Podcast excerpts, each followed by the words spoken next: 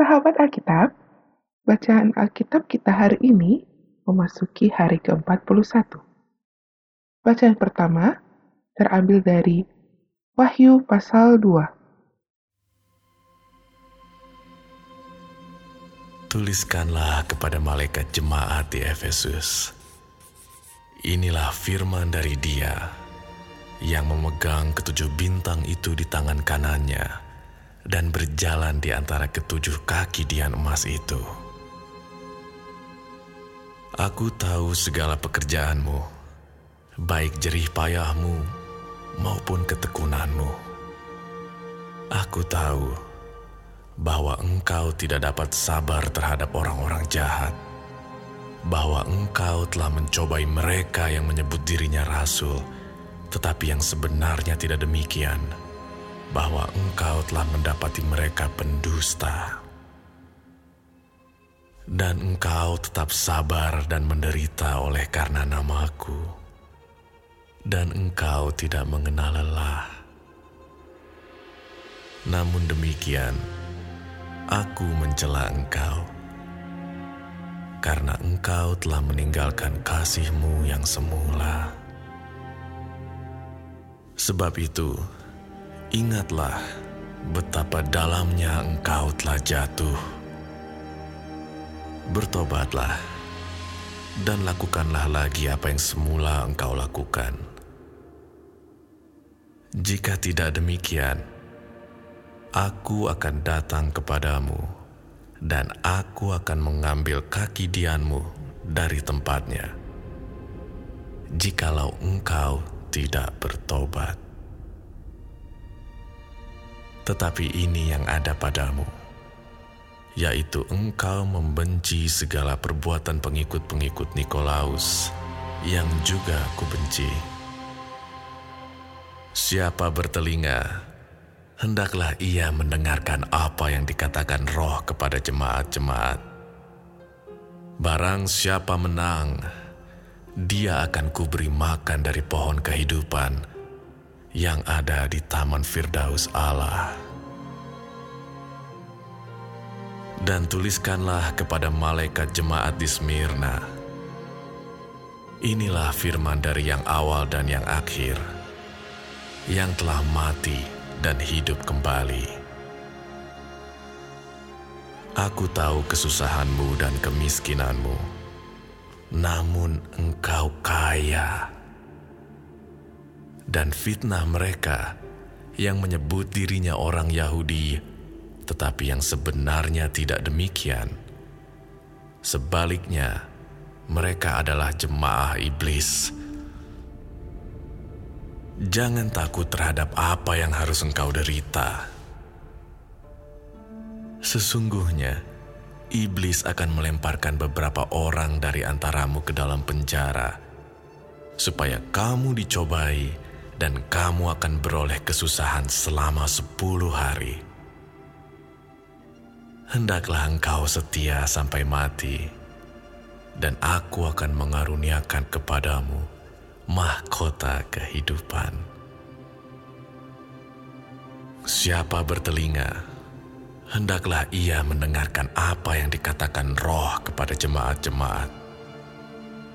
Barang siapa menang, ia tidak akan menderita apa-apa oleh kematian yang kedua. Dan tuliskanlah kepada malaikat jemaat di Pergamus. Inilah firman dia yang memakai pedang yang tajam dan bermata dua. Aku tahu di mana engkau diam, yaitu di sana, tempat tahta iblis, dan engkau berpegang kepada namaku, dan engkau tidak menyangkal imanmu kepadaku. Juga tidak pada zaman Antipas, saksiku, yang setia kepadaku, yang dibunuh di hadapan kamu di mana iblis diam. Tetapi aku mempunyai beberapa keberatan terhadap engkau. Di antaramu, ada beberapa orang yang menganut ajaran Bileam yang memberi nasihat kepada Balak untuk menyesatkan orang Israel supaya mereka makan persembahan berhala dan berbuat zina. Demikian juga ada padamu orang-orang yang berpegang kepada ajaran pengikut Nikolaus. Sebab itu bertobatlah. Jika tidak demikian, aku akan segera datang kepadamu dan aku akan memerangi mereka dengan pedang yang di mulutku ini.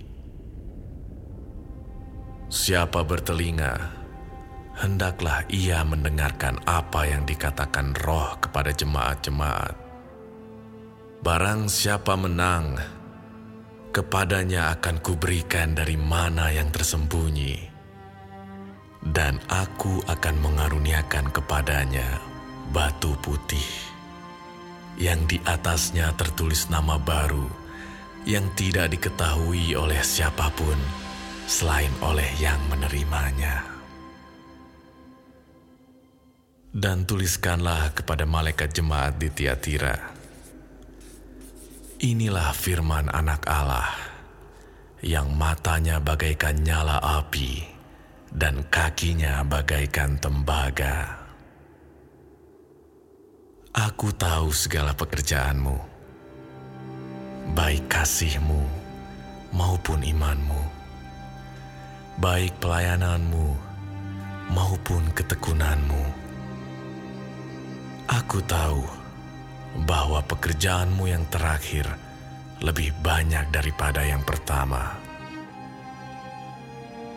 Tetapi aku mencela engkau karena engkau membiarkan wanita Isabel yang menyebut dirinya Nabiah mengajar dan menyesatkan hamba-hambaku supaya berbuat zina dan makan persembahan-persembahan berhala.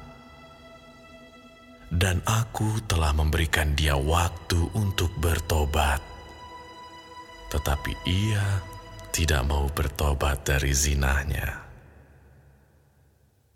Lihatlah, aku akan melemparkan dia ke atas ranjang orang sakit, dan mereka yang berbuat zina dengan dia akan kulemparkan ke dalam kesukaran besar. Jika mereka tidak bertobat dari perbuatan-perbuatan perempuan itu, dan anak-anaknya akan kumatikan, dan semua jemaat akan mengetahui bahwa akulah yang menguji batin dan hati orang, dan bahwa aku akan membalaskan kepada kamu setiap orang menurut perbuatannya.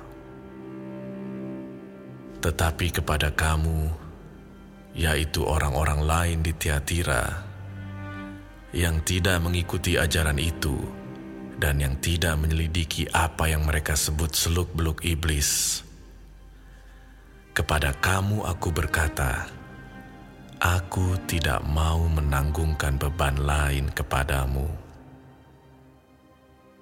Tetapi apa yang ada padamu, peganglah itu sampai aku datang. Dan barang siapa menang dan melakukan pekerjaanku sampai kesudahannya, kepadanya akan kukaruniakan kuasa atas bangsa-bangsa, dan ia akan memerintah mereka dengan tongkat besi. Mereka akan diremukkan seperti tembikar tukang periuk, sama seperti yang kuterima dari Bapakku. Dan kepadanya akan kukaruniakan bintang timur. Siapa bertelinga, hendaklah ia mendengarkan apa yang dikatakan roh kepada jemaat-jemaat.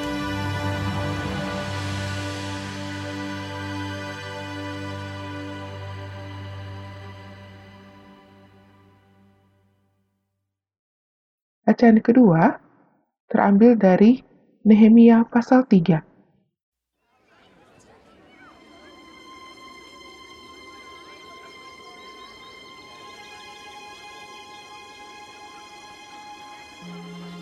Maka bersiaplah imam besar El Eliasib dan para imam, saudara-saudaranya, lalu membangun kembali pintu gerbang domba mereka mentahbiskannya dan memasang pintu-pintunya. Mereka mentahbiskannya sampai menara Mea, menara Hananeel. Berdekatan dengan mereka, orang-orang Yeriko membangun. Dan berdekatan dengan orang-orang itu, Zakur bin Imri. Pintu gerbang ikan dibangun oleh Bani Senaa. Mereka memasang balok-balok, lalu memasang pintu-pintunya dengan pengancing-pengancing dan palang-palangnya. Berdekatan dengan mereka, Meremot bin Uria bin Hakos mengadakan perbaikan. Dan berdekatan dengan dia, Mesulam bin Berekia bin Mesezabel. Berdekatan dengan dia, Zadok bin Baana mengadakan perbaikan. Dan berdekatan dengan dia, orang-orang Tekoa. Hanya pemuka-pemuka mereka tidak mau memberi bahunya untuk pekerjaan tuan mereka. Pintu gerbang lama diperbaiki oleh Yoyada bin Pasea dan Mesulam bin Besoja. Mereka memasang balok-balok, lalu memasang pintu-pintunya dengan pengancing-pengancing dan palang-palangnya berdekatan dengan mereka, Melaka, orang Gibeon, dan Yadon, orang Meronot, mengadakan perbaikan beserta orang-orang Gibeon dan Mispa yang berada di wilayah kekuasaan bupati daerah sebelah barat sungai Efrat. Berdekatan dengan mereka, Uziel bin Harhaya, salah seorang tukang emas, mengadakan perbaikan dan berdekatan dengan dia, Hananya, seorang juru campur rempah-rempah. Mereka memperkokoh Yerusalem sampai tembok lebar.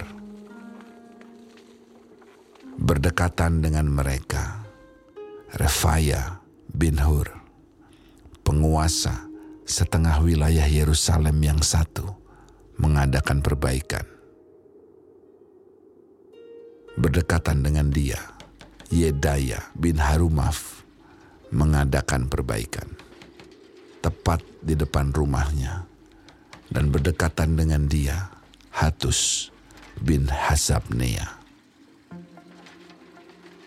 Malkia bin Harim dan Hasub bin Pahat Moab memperbaiki bagian yang lain dan menara perapian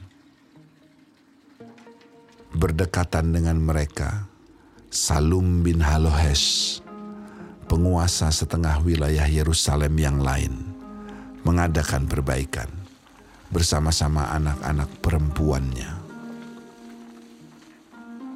Pintu gerbang lebak diperbaiki oleh Hanun dan penduduk Sanoa.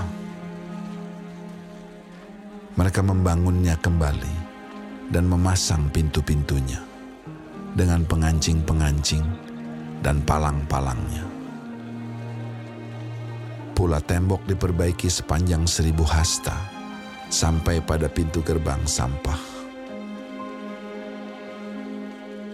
Pintu gerbang sampah diperbaiki oleh Malkia bin Rekab, penguasa wilayah Bet Kerem. Ia membangunnya kembali dan memasang pintu-pintunya dengan pengancing-pengancing dan palang-palangnya.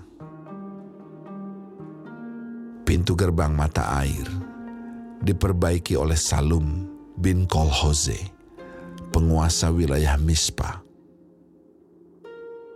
Pintu gerbang itu dibangunnya kembali, diberinya atap dan dipasangnya pintu-pintunya dengan pengancing-pengancing dan palang-palangnya. Juga diperbaikinya tembok kolam penampung air saluran dekat taman raja sampai pada tangga-tangga yang menurun dari kota Daud. Di sampingnya, Nehemia bin Azbuk, penguasa setengah wilayah Betzur, mengadakan perbaikan sampai di depan pekuburan Daud dan sampai pada kolam buatan dan rumah para pahlawan. Di sampingnya orang-orang Lewi mengadakan perbaikan, yakni Rehum bin Bani, dan berdekatan dengan dia, Hasabia, penguasa setengah wilayah Kehila yang satu untuk wilayahnya. Di sampingnya saudara-saudara mereka, yakni Binui bin Henadad, penguasa setengah wilayah Kehila yang lain, mengadakan perbaikan. Berdekatan dengan dia, Ezer bin Yesua, penguasa Mispa, memperbaiki bagian yang berikut. Di depan pendakian ke gudang senjata dekat sudut. Di sampingnya, Baruch bin Sabai memperbaiki bagian yang berikut. Dari sudut sampai pada pintu masuk rumah imam besar El Di sampingnya, Meremot bin Uria bin Hakos memperbaiki bagian yang berikut dari pintu masuk rumah El Yasib sampai pada ujung rumah El Yasib. Di sampingnya, para imam, orang-orang dari lembah Yordan, mengadakan perbaikan.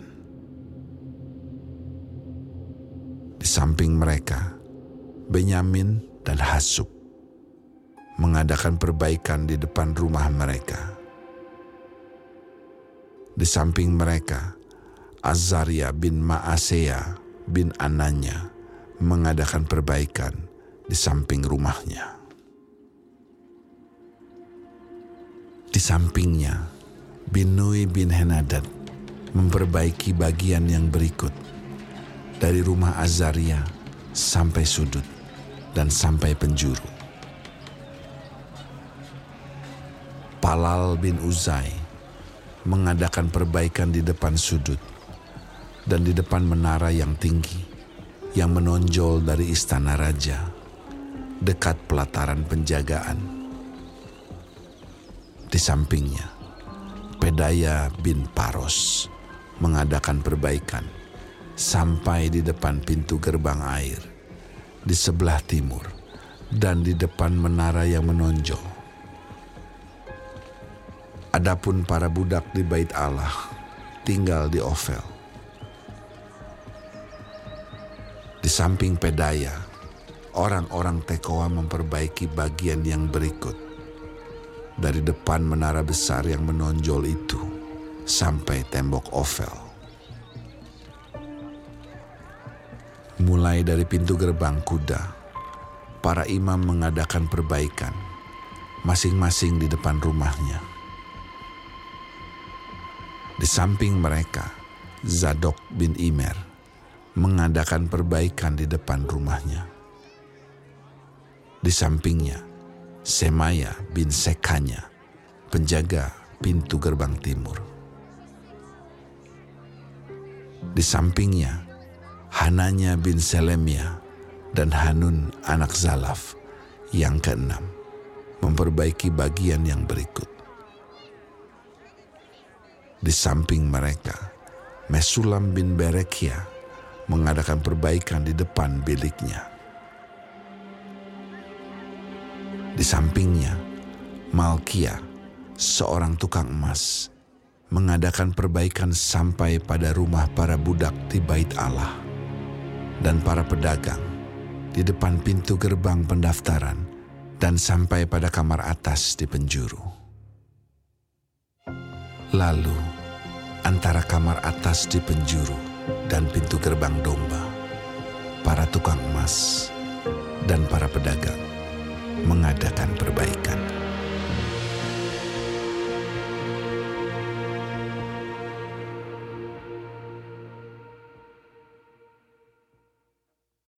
Bacaan ketiga terambil dari Mazmur pasal 97.